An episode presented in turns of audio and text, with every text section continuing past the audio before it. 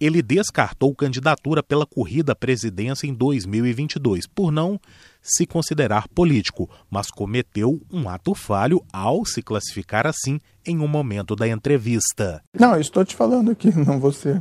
Eu não sou um político que é, minto, é, desculpe, com todo respeito aos políticos, né? Existem bons e maus políticos, mas existem maus políticos que às vezes faltam com a verdade. Eu não estou faltando com a verdade.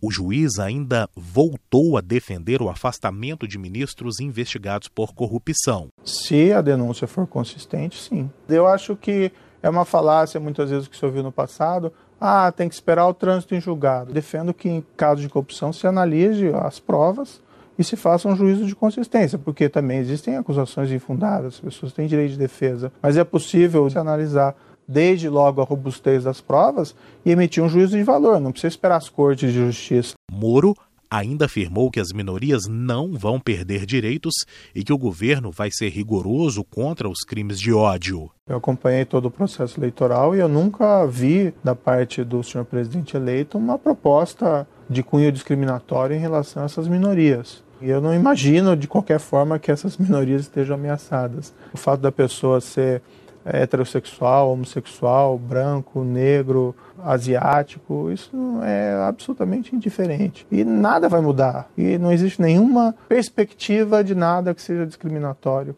a essas minorias. O governo tem que ter uma postura rigorosa contra crimes em geral, mas também em relação a crimes de ódio. Eu não poderia ingressar em qualquer governo se houvesse alguma sombra de suspeita. Na entrevista, considerou razoável a afirmação de que uma pessoa de 16 a 18 anos já tem compreensão de que é errado matar. Ele também se posicionou sobre as regras atuais sobre o armamento no Brasil. As regras atuais são muito restritivas para o posse de arma em casa. Posse é a pessoa ter uma arma dentro de casa, uhum. não ela sair por aí passeando com a arma. E aí é porte, é diferente. Repórter Patrick Vaz.